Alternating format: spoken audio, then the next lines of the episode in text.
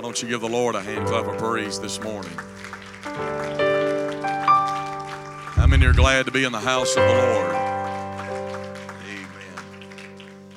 I'm glad to be in the presence of the Lord. Because in His presence there is fullness of joy. Not just enough joy to get by, not just enough joy to get through the day or the week, but in His presence there is fullness, there is an abundance of joy. Isn't it amazing that we can come to church and we can be having a bad morning or a bad day or week? And uh, we may have fought with our spouse on the way to church, and we may have threatened our kids on the way to church. I get a witness from the parents on that one. And uh, you can come into church and there may not be a lot of joy. Something happens when you get into His house and you get into His presence. That fullness, that abundance of joy just kind of begins to settle in the room. And um, I believe that there is joy in the house of the Lord. And then we also understand that the joy of the Lord is our strength. So I get my strength from the joy that I found in His presence. Because everything we'll ever need can always be found in His presence. And I'm glad to be in the house of the Lord and in the presence of the Lord. And I'm just honored and excited to be with you these next couple of days. And uh, it's always an honor to be able to come, always a highlight of mine to be able to come to this church. And uh, I was looking at my schedule earlier, and I believe I met your pastor in 2018 at a Good Friday service over by the Cannon's church. And then I preached here in 2019, and for some reason, he just keeps asking me back every year. But I, I feel like I'm getting the better end of the deal. But I give your pastor honor and also his wife and their family and the work that they are doing here and all the ministry, saints, visitors. It looks good in the house of the Lord. And uh, it's a good thing you've got a building you're working on because you're going to need room. And if you're going to have a problem, I guess that's the good problem to have. Amen. And I'm just excited about what the Lord is doing and what He's going to continue to do. And I believe the Lord's going to do great things the next couple of days. Amen. If you have your Bibles, I'll go to Exodus chapter 15, and then I'll jump over to Matthew chapter 1. Exodus chapter 15, verses 1 and 2, and then Matthew chapter 1, verses 18 through 23. The praise team, they were singing about the Lord and Brother Biddle talked about the Lord in his Sunday school lesson. And if it's all right, I'm just going to preach about him for a little bit. Because I've come to learn if, if we make it about him and not about us, it always turns out pretty good. And so I want to I want to preach about him today. So Exodus chapter 15, 1 and 2. Then sang Moses and the children of Israel this song unto the Lord and spake, saying, I will sing unto the Lord, for he hath triumphed gloriously. The horse and his rider hath he thrown into the sea. The Lord is my strength and song, and he has become my salvation. He, speaking about the Lord, he is my God, and I will prepare him an habitation. My father's God, and I will exalt him. Matthew chapter 1, verses 18 through 23, the Bible says, Now the birth of Jesus Christ was on this wise, when as his mother Mary was espoused to Joseph, before they came together, she found with child, she was found with child of the Holy Ghost. Then Joseph, her husband, being a just man, and not willing to make her a public example, was minded to put her away privily. But while he thought on these things, behold, the angel of the Lord appeared unto him in a dream, saying, Joseph, thou son of David, fear not to take unto thee Mary thy wife. For that which is conceived in her is of the Holy Ghost. And she shall bring forth a son, and thou shalt call his name Jesus, for he, nobody else, for he, Jesus, shall save his people from their sins. Now, all this was done that it might be fulfilled, which was spoken of the Lord by the prophet, saying, A virgin is going to be with child and bring forth a son, and they shall call his name Emmanuel, which being interpreted is God with us. And you shall call his name Jesus, for he shall save his people from their sins. That's what happened just a few days ago when our brother was baptized in Jesus' name. If you're here today and you've never been baptized in Jesus' name, it's a good day to get wet. It's a good day to have that name applied to your life. If you don't have the Holy Ghost, it's a good day to receive the Holy Ghost. And I want to preach to you for, and I know it's 15 to 1. And uh, I, can, I can preach as long as you can listen. But I am kind of getting hungry too, so. I want to preach to you for a little while about Jehovah has become my Jesus. Jehovah has become my Jesus. Why don't we lift our hands one more time all over the house? And as we lift our hands, why don't we join our voices together one more time?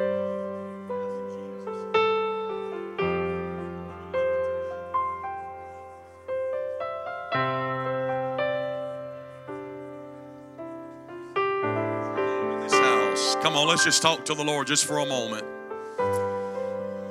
God, I thank you for every individual who made the decision to come to your house this morning. Every individual who may have been tired in their body and weary in their mind, they still chose to be in church. God, I pray as your word goes forth, that word would become life to every individual in every situation. In Jesus' name. And why don't you give the Lord one more great hand clap of praise?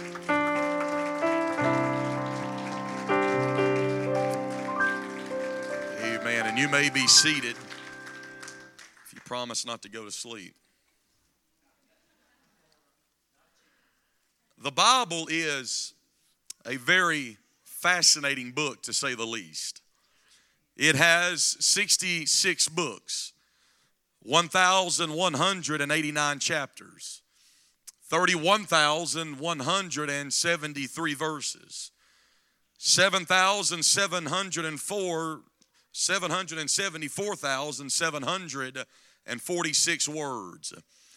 It has 18 historical books, five poetical books, 17 prophetical books, four gospels, 22 epistles, 40 authors, and two covenants.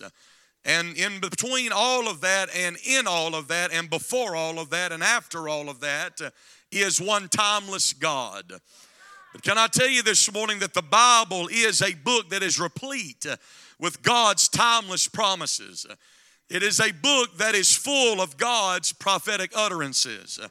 But may I also remind you this Sunday morning that while the Bible is full uh, of complex characters and while it has different dispensations and while uh, it contains a multitude of miracles, can I also remind you this morning that the Bible, that thing that you're holding beside you, uh, is a book full of songs. Uh, and while the Bible is not a song book, you will find that that Bible is a book uh, that contains at least 185 different songs. Uh, battles, coronations, and funerals, cities being sacked and seas splitting up. Uh, the fact is, you can find a song for almost any occasion uh, in the Word of the Lord. Uh, 150 of the 185 songs, uh, or 80% of the songs in the entire Bible, uh, are found in the book of Psalms, which interestingly enough means uh, uh the book of songs because it was literally uh,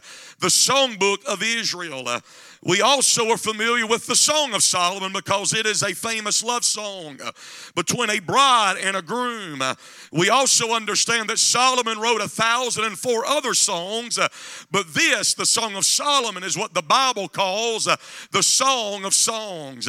We have Lamentations, which is when you begin to read a set of five dirges, which means they are five songs mourning the fall and devastation of Jerusalem. The longest song in the Bible is in Psalm 119. It has 1,732 words. The shortest song or songs are in Second Chronicles chapter 5 and chapter 20. Both only have seven words. But when you begin to study the Bible and you begin to study songs, there are famous songs that kind of stick out in our mind. We have the, the song of Deborah that she sung after in the book of Judges 5. She sung this after the Lord uh, had given her and Barak victory over the Canaanites. Uh, Judges 5, verses 1 through 5 says, Then sang Deborah on that day, saying, Praise ye the Lord uh, for avenging Israel uh, when the people willingly offered themselves. Hear, O ye kings, give ear, O ye princes. I, even I, will sing unto the Lord. I will sing songs to the Lord God of Israel. Lord, when thou wentest out of Seir, when thou marched marchest out of the field of Edom. Uh, the Bible says that she sang, The earth trembled uh, and the heavens dropped, uh, and clouds also dropped water. The mountains melted before the Lord, even that Sinai before the Lord God of Israel. We then have David's song.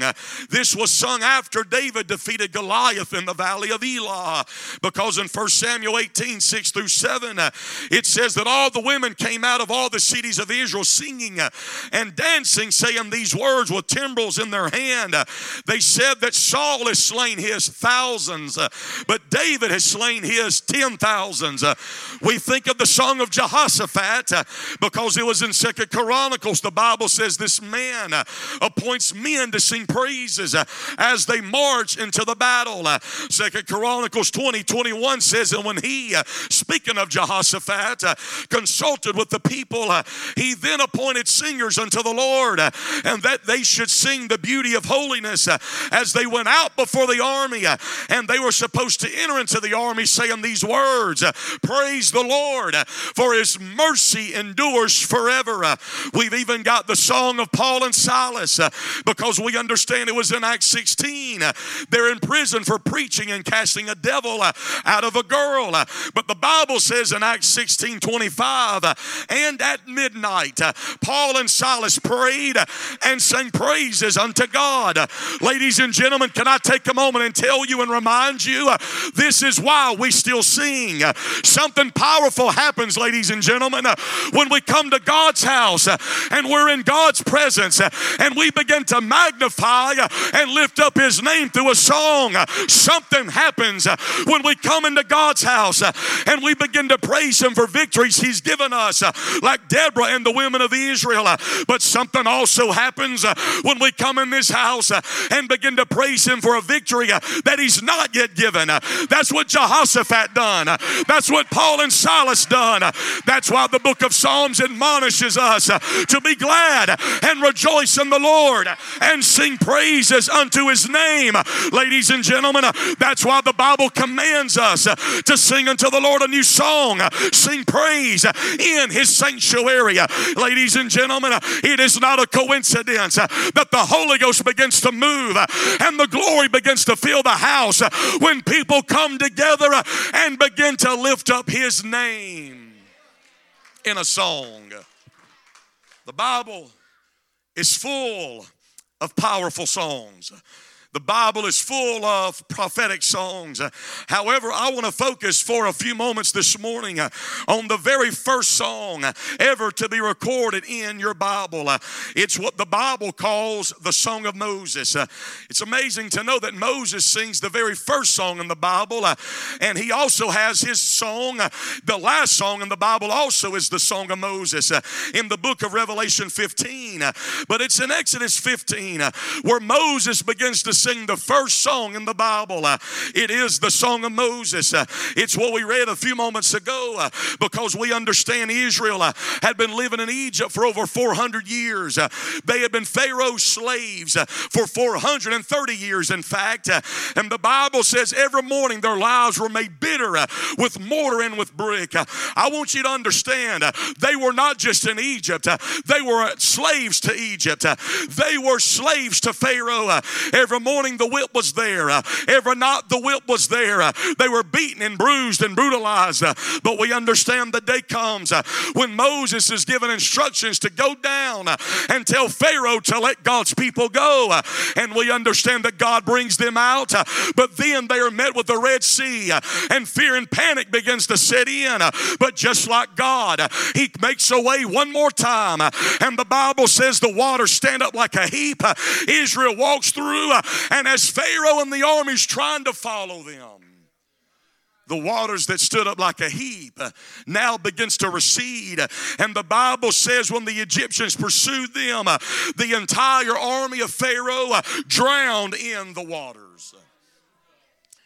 And after all of this happens brother biddle this is where we pick up in Exodus 15 uh, because the Bible says uh, in Exodus 15 and 1 uh, then sang Moses uh, and the children of Israel this song, saying, uh, I will sing unto the Lord, uh, for he hath triumphed gloriously. The horse and the rider hath he thrown into the sea. The Lord is my strength and song. He has become my salvation. He goes on to sing, The Lord is a man of war. The Lord is his name. Pharaoh's chariots and his host uh, hath he cast into the sea. Uh, he has chosen captains uh, were drowned in the waters. Uh, the depths have covered them. Uh, they sank into the bottom as a stone. Uh, thy right hand, O Lord, Moses says, is glorious in power. Thy right hand, O Lord, has dashed into pieces the enemy. And in thy greatness of thine excellency, thou was overthrown them that rose up against me. He says, The enemy said, This is what Pharaoh said. I will pursue. I will overtake. I will divide the spoil. I will draw the sword. My hand shall destroy them. But Moses comes right back in the next verse and says, But God, thou didst blow with thy wind, and the sea covered them. They sank as lead in the mighty waters. Who is like unto thee, O Lord, among the gods? Who is like unto thee, glorious in holiness, fearful in praise? Thou hast stretched out thy right hand, and the earth swallowed them. He said, The Lord shall reign forever and ever. Uh, for the horse of Pharaoh went in. And the Bible says, Moses then says these words uh, The waters of the sea came over them. But the children of Israel went on dry land in the midst of the sea. It is the song of Moses, ladies and gentlemen. And the fact is, it is this song, the song of Moses, that captures my attention uh, above any other song in your Bible. Uh, it gets my attention more than Deborah's song. Uh, it gets my attention more than David uh, and Jehoshaphat and Paul and Silas's song uh, because it is the song of Moses uh, that intrigues me above them all.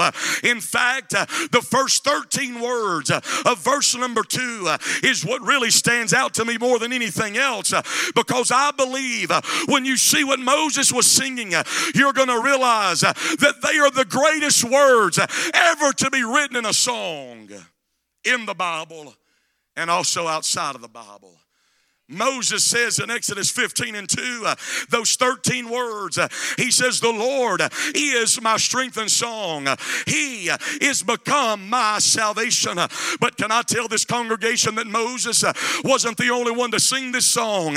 He wrote the song, but years later, David picks up on this uh, and David sings it. It is Psalm 118 14. The Bible says, David says the same words when he says, The Lord is my strength and song. He has become my salvation. But can I tell you, it wasn't just Moses who wrote it, and it wasn't just Moses and David who sang it, but Isaiah the prophet sings the same words. It is in Isaiah 12 and 2. The prophet says, Behold, God is my salvation. I will trust and not be afraid, for the Lord Jehovah is my strength and song. He is become my salvation. Three men living at three different times. Uh, Moses, David, and Isaiah all sung the same words. Uh, they all said, The Lord is my strength and song. The Lord is my salvation. To fully understand what they were singing, You've got to look at the words they use in the Hebrew language uh, because you'll notice in every instance uh, the word Lord is in all caps. Uh, that's not a coincidence. Uh, that's not a translational error because when the word Lord is in all caps, uh, it literally means the self existent uh, or eternal God. it is the Jewish Old Testament name of God Himself. it's what the Jews call the Tetragrammaton because anytime the word Lord is in all caps, it literally means Jehovah or Yahweh. So look at what they're saying. They're saying, The Lord or Jehovah is my strength. Ladies and gentlemen, that ought to give us enough reason to shout because when the day comes when I don't have strength, when the day comes when I feel weary and fatigued, I just got to remind myself, Brother Biddle, that the Lord, Jehovah, is my strength. But they also say the Lord or Jehovah is not just my strength, uh, but He's my song. Uh, when I come into God's house uh, and I don't feel like praising and I don't feel like worshiping, there's a song that God will give me in the night. There is a song that only God can give me. He said that the Lord or Jehovah is my strength and song. But this is where it gets good because we're on the sermon this morning. He said, The Lord or Jehovah is my strength and song. Jehovah has become my salvation. That word salvation in the Old Testament Hebrew language uh, doesn't really mean salvation uh, in which we think it means in the New Testament. Uh, because you look at that translation of the word salvation, uh, you're able to realize it literally means uh, the word Yeshua. And Yeshua is where we get the word for Jesus. Uh, and so, do you know what Moses was singing? do you know what David and Isaiah were singing? they were saying, The Lord or Jehovah is my strength and song. Jehovah has become my Jesus. Now, I understand, Brother Biddle, uh, that Jesus was not in the Old Testament, uh, but the spirit of prophecy uh, moved upon Moses. Uh, the spirit of prophecy uh, moved on David and Isaiah. And they said, I don't know when, uh, and I don't know where it's going to be, but there's a day coming when the self existent, eternal God is going to put on flesh.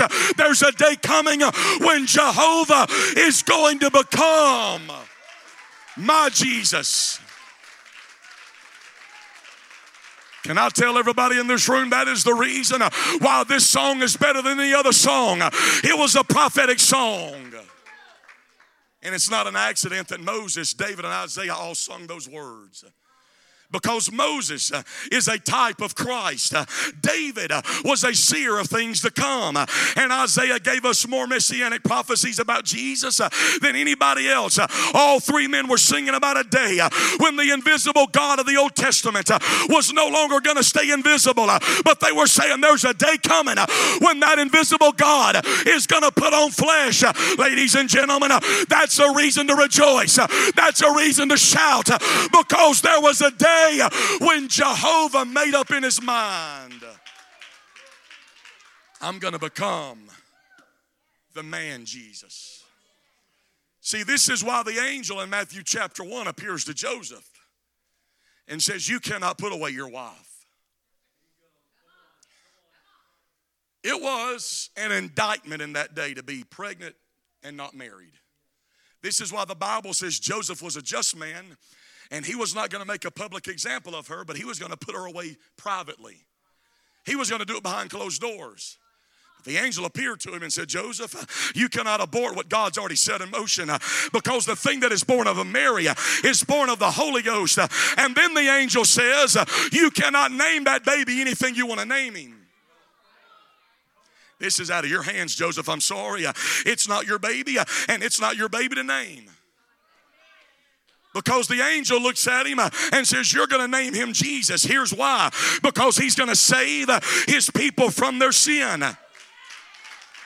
Do you know what the name Jesus literally means? Uh, it means Jehovah Savior uh, or Jehovah saves. Uh, ladies and gentlemen, when that baby was born in a manger, it was more than just some Jewish baby being born. It was Emmanuel. It was God coming to be with us. He was Jesus. He was Jehovah. Salvation. The day when Jesus was born was the day when Jehovah became my Jesus. Because Jesus literally means Jehovah saves.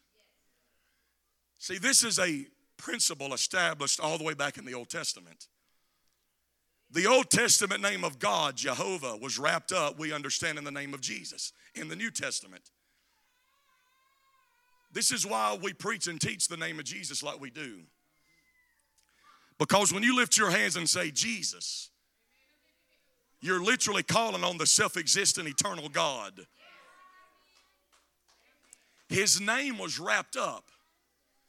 God, everything God was, was wrapped up in the name Jesus. But this is a pattern that he establishes in the Old Testament. This is why you see men's names like Joshua,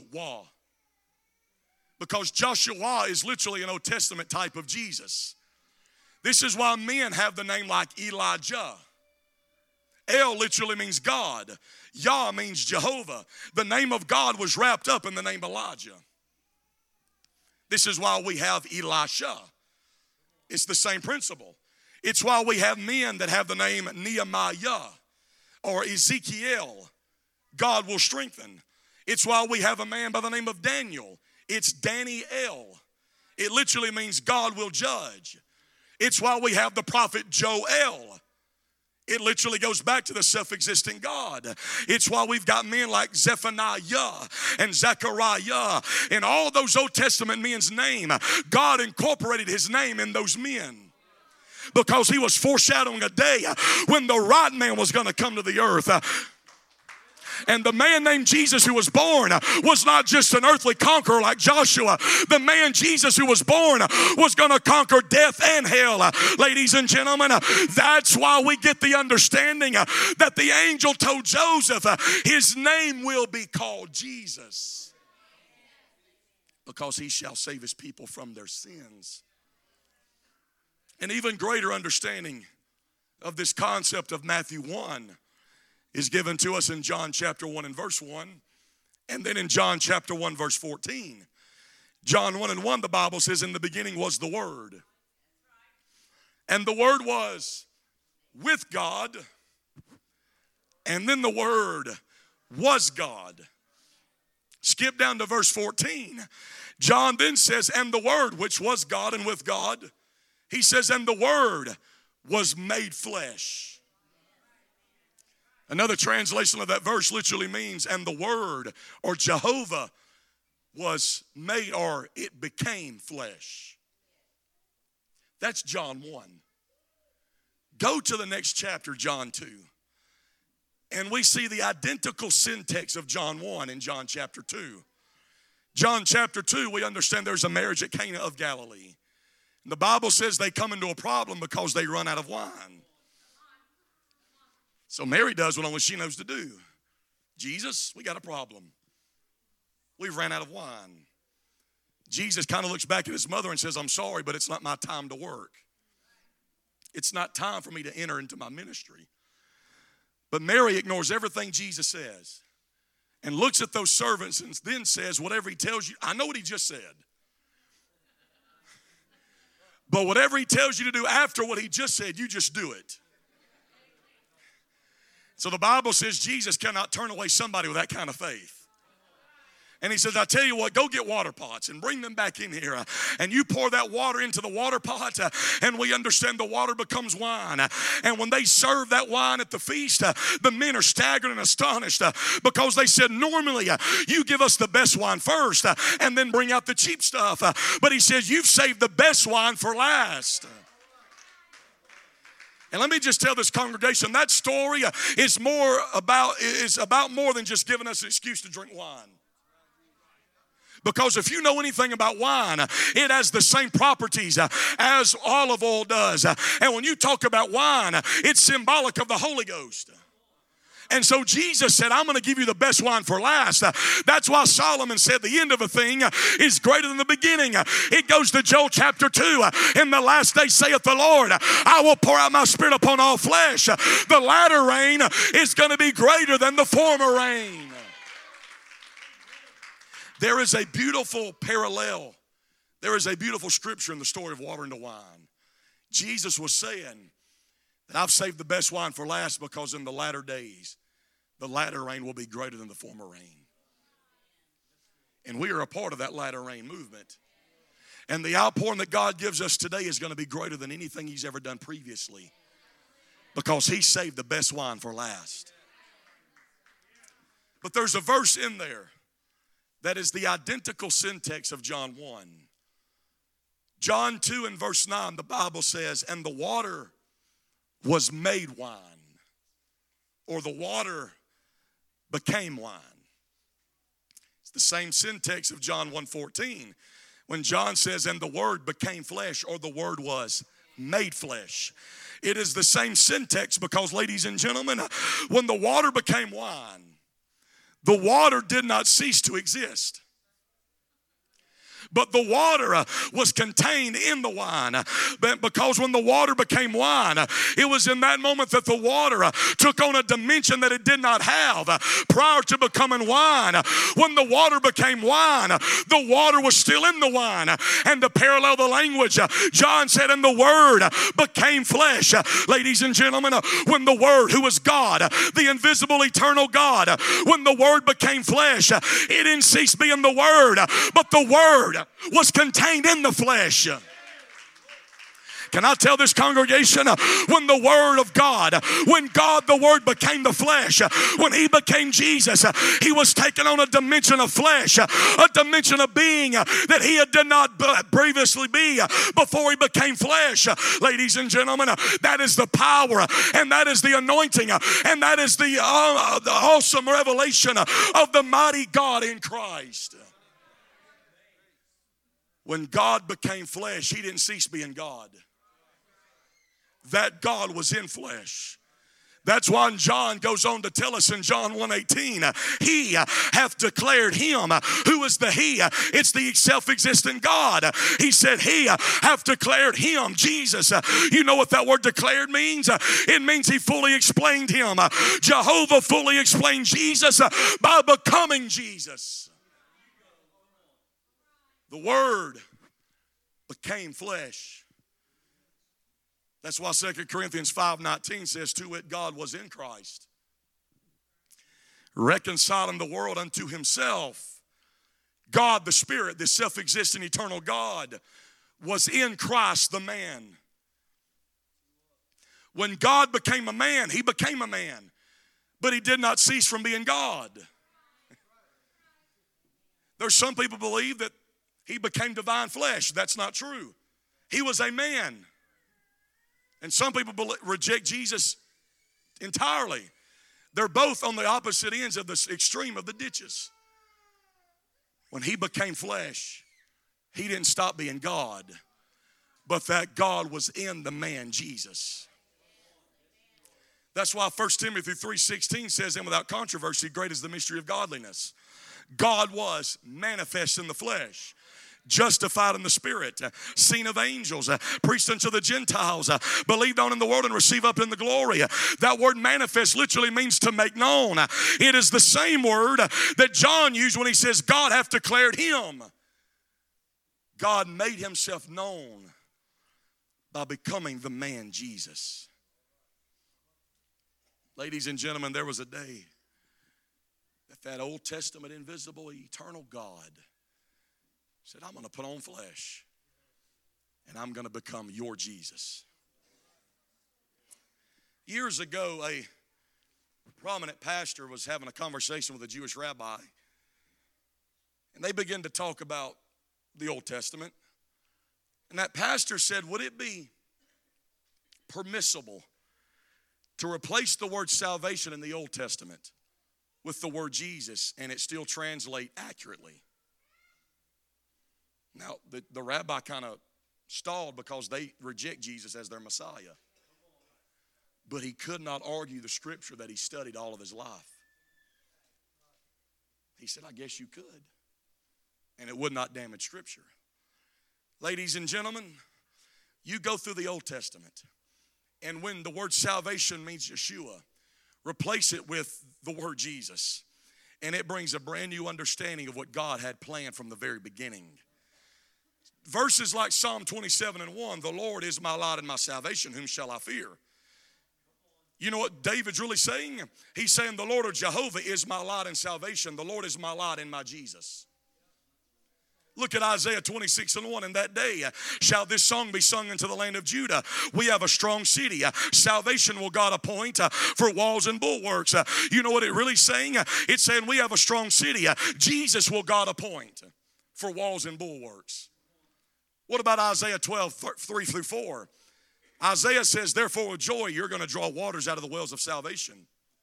Therefore, with joy, or you're going to draw waters out of the well of Jesus.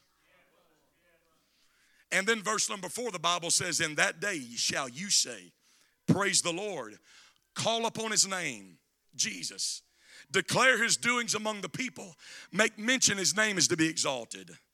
He said, In that day, what day? He's talking about the day when Jesus walks this earth.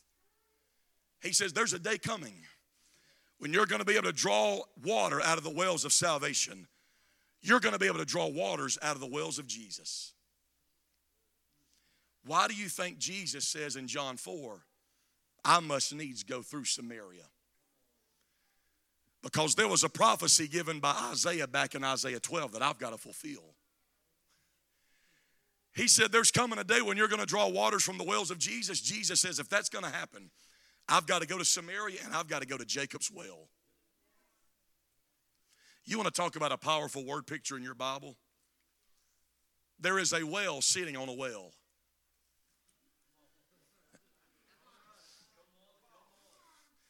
The wells of salvation sat down at the wells of Jacob the well of Samaria.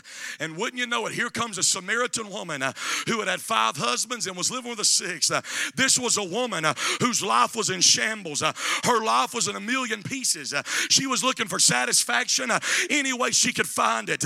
and this is why Jesus looks at her and says, If you drink of my water, you'll never thirst again. how is it that you're offering me water? because if I drink it, I'll never thirst. You've got to understand, lady, that's not just a man offering you water waters from the well of Jacob. That was the Old Testament God. That was the well of salvation saying, If you drink of my water, you'll never look for anything else. That's why Jesus was man number seven, because seven means completion. You know what Jesus done to that woman? When she drank of the waters of salvation, completion came.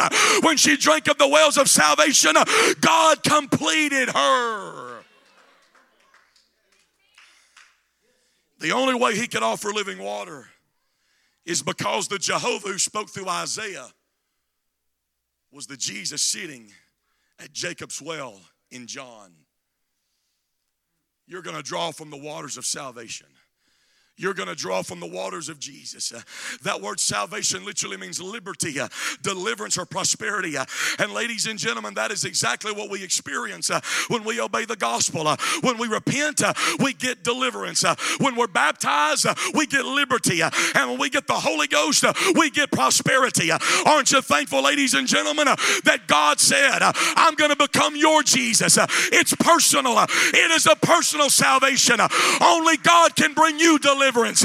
Only God can bring you prosperity and liberty. Jehovah became our Jesus. This is what's so powerful, and I see the runway. Hang on to me. This is what's so powerful about John again. The book of John is the only book that records the seven I am statements Jesus made. Jesus said, I am the bread of life. I am the light of the world. I am the door of the sheep. I am the good shepherd. I am the resurrection and the life. I am the way, the truth, and the life. I am the true vine. The book of John is the only book who records those seven I am statements. It's invisible in the English language because we're just reading the words I am, but it's very obvious in ancient language. Because when Jesus was saying, I am the door, or I am the shepherd, I am the resurrection, he was using the words ego eimi in the Greek. And that is why every time Jesus said, I am, or ego eimi, the Jews wanted to kill him. To understand what Jesus was saying in John, you got to go back to Exodus when Moses stands by a burning bush. And Moses says, You tell me to tell Pharaoh who sent me. And that self existent eternal God spoke from that bush and said, You tell Pharaoh, I am that I am. You tell Pharaoh, I will be what I am. I will be what I will be. That word I am literally means the self existent uh, or the eternal. Uh, it's where the Jews would get the name Jehovah. That moment at the burning bush uh, was one of the more important moments in the history of Israel because it was at that moment God told Moses his name. I am that I am. I am Jehovah. And when Jesus walks around in the book of John, and he starts saying, I am, I am, ego eimi the Jews wanted to kill him uh, because they thought he was blaspheming the name of God of the Old Testament. Uh, ladies and gentlemen, it's invisible for English readers to see, uh, but Old Testament ancient history language makes it very clear. When Jesus said, I am, he was saying, ego eimi, or he was literally saying, I am that I am. You want to know why Jesus was using the ancient name of God? It's because he was the ancient God. He had a right to use that name. He was letting those people know that the same invisible invisible God who spoke to Moses at the burning bush is the same God who stands before you today. He could use his name because it was his name to use. Why do you think he looked at him one day and said, Before Abraham was, I am? How can, man, I feel my Holy Ghost right here. They said, How can you be before Abraham? You're not even 50 years old. You've got to understand, my flesh is only 30 years old, but the eternal God inside of me is timeless. He said, Before Abraham was, I am. Ego eimi. That's why Jesus said, If you believe not that I am He, you're going to die in your sin. If you don't believe that I'm that God, you're going to die in your sin. That's why Jesus said, when you lift up the Son of Man, you're going to know that I am. God, you're going to know ego eimi. You're going to know that I am that God I told you I was. Ladies and gentlemen, can I tell you that is why we do everything in Jesus' name? That's why the Bible says, whatsoever you do in word or in deed, you better do it all in Jesus' name. We pray in that name, we baptize in that name. Why? Because Jehovah became our Jesus. The self existent eternal God was wrapped up in that name. Jesus. I was on the way to church this morning. I was at a red light. I got in behind somebody, their bumper sticker said, Don't mess with me, I serve a lot of gods. And it gave all the symbols and the things up under it. I think the point was you ticked me off. I got a lot of gods I'm to call on. Aren't you thankful that we don't have 15 or 20 gods to go through? Aren't you thankful that we can lift our hands uh, and if we don't know what else to say, uh, just say, Jesus. Because when you call on Jesus, uh, you're calling on the Jehovah God of the Old Testament.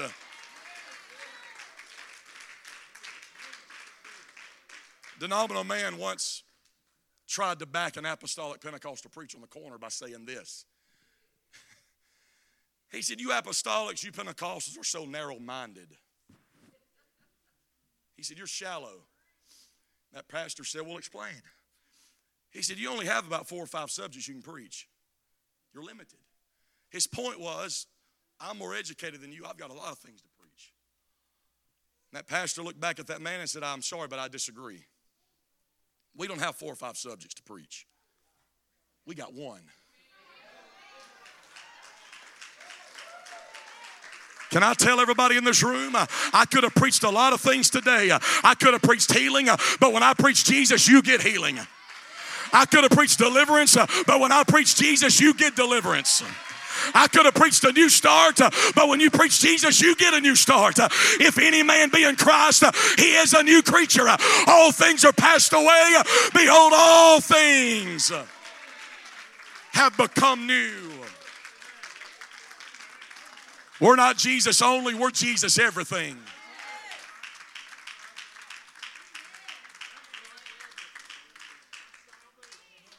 Let's talk about one last thing and I'm done. I could not bring my point home without going to a, a verse that's caused a lot of confusion. I think it's Matthew 27, I think 27, 46. I think that's correct. Jesus is on the cross, right? Moments before dying. And Jesus says something that has caused the masses to stumble and wonder at. It wasn't intended that way. This is why you've got to let the Bible interpret the Bible. Don't let traditions interpret the Bible. Let the Bible interpret the Bible. Jesus is on the cross about to die, and he says, Eli, Eli, sabachthani, which literally means, My God, my God, why have you forsaken me? And if we read that at face value, sounds like there's more than one. I mean, if you just read the black and white ink on the Bible, it literally it sounds like the Father has forsook the Son. But if they're co-equal, co-eternal, how can one forsake the other? Can I tell this congregation the Father was not forsaking the Son because I got Bible for it? Let me tell you what Jesus was doing and feeling at that moment. He is the only man to ever live this earth, Brother Biddle, and not sin. The Bible says he was tempted in all points, but he was still sinless. The man Jesus is the only person to ever walk this earth and not sin.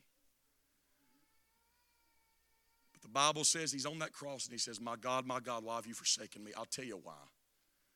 What does the Bible say sin does? It separates us from him.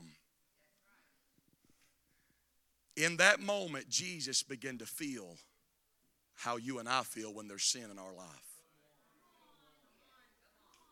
That's why your Bible says, He who knew no sin was made sin. So we might become known as the righteousness of God. In that moment, he was not literally forsaken, he felt forsaken. Because the Bible says he took upon him like a lodestone all of our iniquities and sin. Don't ever think you're in a boat by yourself when you feel far from God. He already took that.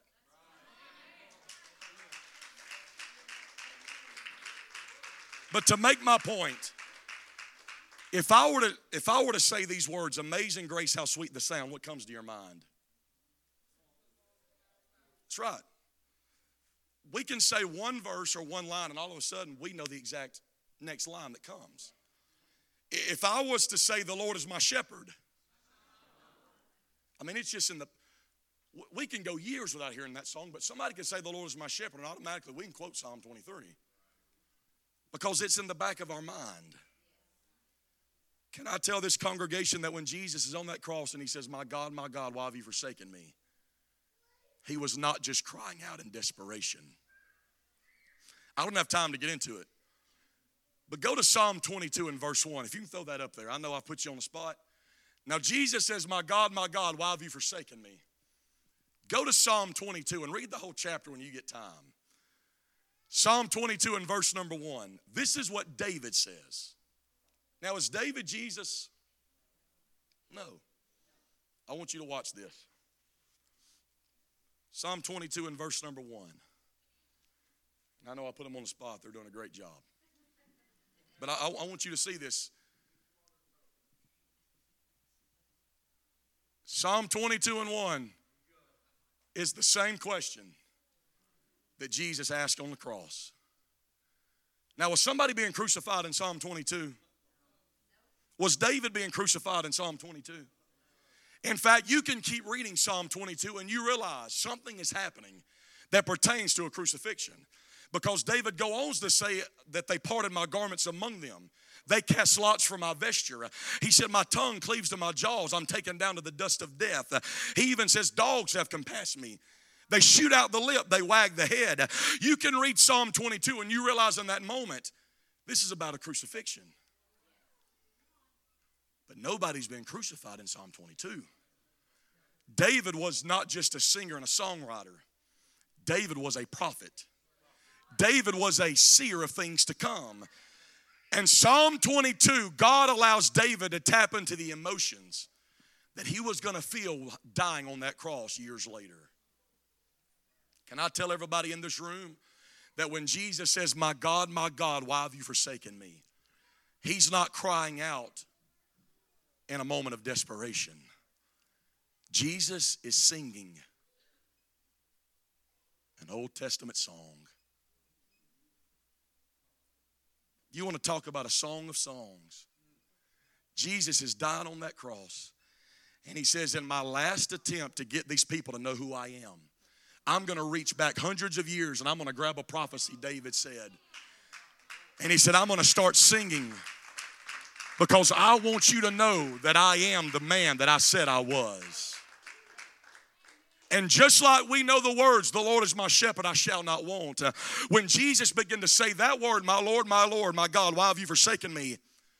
Their minds, who had been trained for years, began to recite the rest of Psalm 22. And in that moment, they realized, I'm standing in the fulfillment of what David had seen so many years earlier. It was his last altar call he would give on this earth. Why do you think the Bible says when he gave up the ghost, the man put a spear in his side and there came out blood and water? And that Roman soldier, revelation hits him. Surely this was the Son of God. Surely this was God in the flesh. Ladies and gentlemen, I can stand here and preach what I'm preaching to you today because there was a day when Jehovah became flesh. Jehovah became my Jesus and your Jesus. Why do you think Paul said in Corinthians, I don't want to know anything else among you except Jesus Christ and Him crucified? As we stand all over this room today, I could have preached anything that I wanted to preach today because we've all got needs. The fact is, I don't know what your needs are today, but I do know the name who can meet every need that you may have in this house. You may have never repented of your sins. You may have never been baptized in Jesus' name. You may not have the Holy Ghost. You may be in this room and you may need healing or a miracle. Fact is, Brother Biddle, I learned a long time ago that if I just preach Jesus, whatever I need, He's that because He is the I am that I am. I will be whatever you need me to be. They tell me over in India and, and all of these other countries that if somebody is sick, they'll have to go to their temple and they'll have to go through a multitude of gods to get to the God of healing that they need to pray to. If they need a financial blessing, they'll have to go to that temple and they'll have to go through all the gods to get to the God of money. If they've had cattle to die, they'd have to go find the God of cattle. If they need rain, they'd have to go find the God that causes it to rain. Ladies and gentlemen, we are a blessed people in this room right now.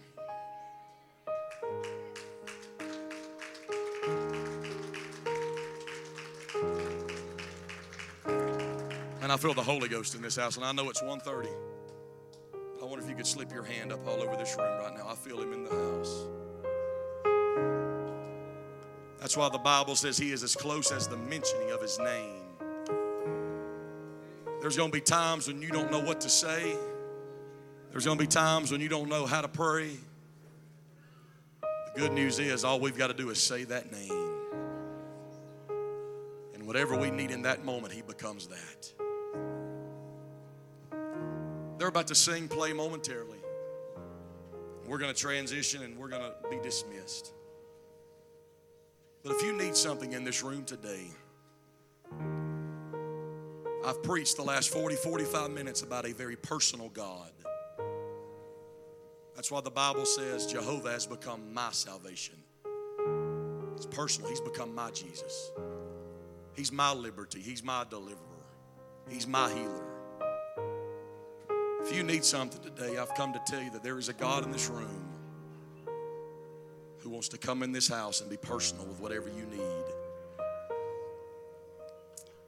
So we lift our hands. I wonder if you could step out of this out of your seat just for a moment. We're not going to belabor the point. But if you need something from the Lord today, we're all going to come momentarily.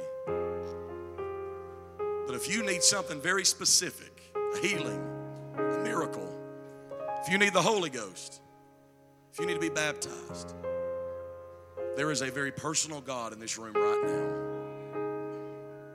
who says, I put on flesh for this moment right here. I died on that cross for this moment right here.